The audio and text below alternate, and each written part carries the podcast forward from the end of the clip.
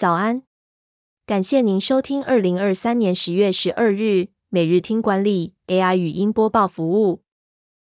每天早上7点，用5分钟带您快速了解最受欢迎的商业新闻和职场话题。欢迎您至 Apple Podcast 或 Spotify 搜寻每日听管理并订阅节目，还能一次浏览过往集数。另外，只要在经理人官方 LINE 聊天室输入听书两个字，就能解锁限量的隐藏优惠。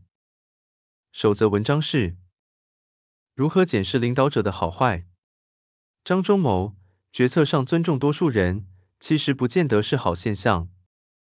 张忠谋曾在一堂课上提到当责的概念，他举例，组织内的高阶主管可能在某些决策上产生歧见，但一定要厘清最终的决定权与责任在谁身上，这种责任归属便是当责。当责上常见的错觉，就是许多主管，无论是哪一阶层，做决策的过程往往取决于同事与朋友的意见，认为多数人赞同的意见是最稳定、最没风险的决定，也是一种尊重多数的表现。然而，张忠谋提醒，这可能不一定是个好现象。主管也可能相信这项决定未来是对的，大家都会开心；如果是错的，至少大家都跟自己一样意见。但决定的责任一定在当责的人身上，因为被咨询过的人很少会认错。张忠谋认为，主管花时间去争取多数人的同意，是白花精神的，不如多思考这项决定可能造成的后果。第二则要带您关注，数量变少，市场却一直成长，毛孩商机如何成为商人们眼中的肥肉。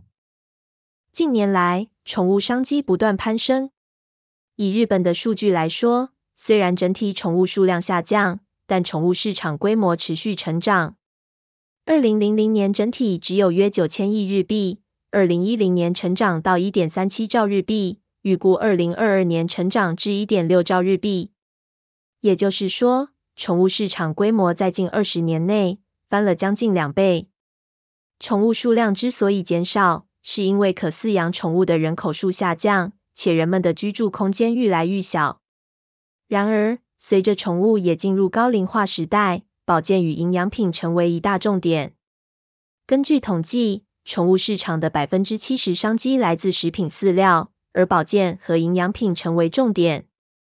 如今，养一只狗的年度花费已经接近日本上班族的月薪，花费大且每年持续成长，这是不少厂商逐步抢进宠物市场，开发高附加价值产品的关键原因。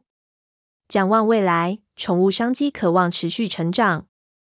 第三则新闻是，哈佛商学院研究， 71% 高阶主管招募人才时，最重视适应力。5面向检测自己有没有适应力。哈佛商学院2020年的调查显示，来自90多个国家的1500位高阶主管中，有 71% 在招募主管阶级的人才最重视应征者是否有适应力。麦肯锡2021年的研究也指出，适应力强的员工，录取工作的机会比一般人高 24%。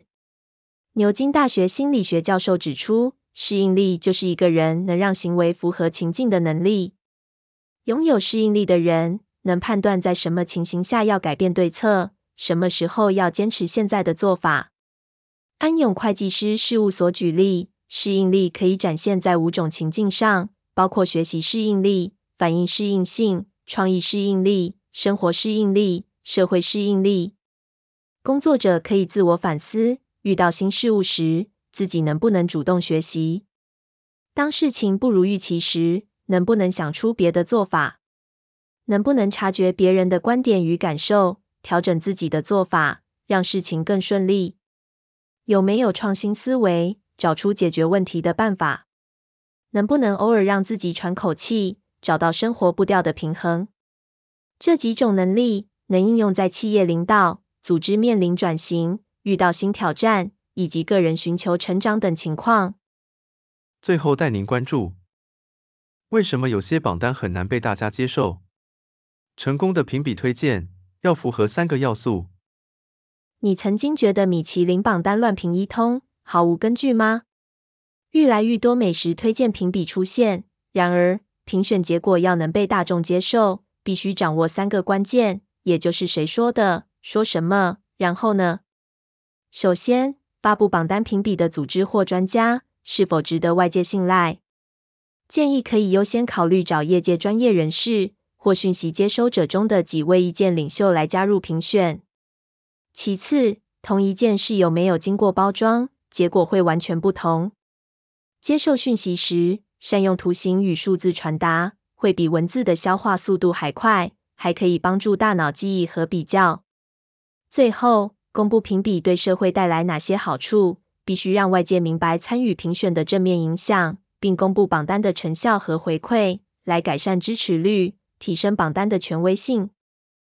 感谢您收听，我们将持续改善 AI 的语音播报服务，也推荐您订阅经理人电子报，我们会将每日 AI 播报的文章寄送到您的信箱。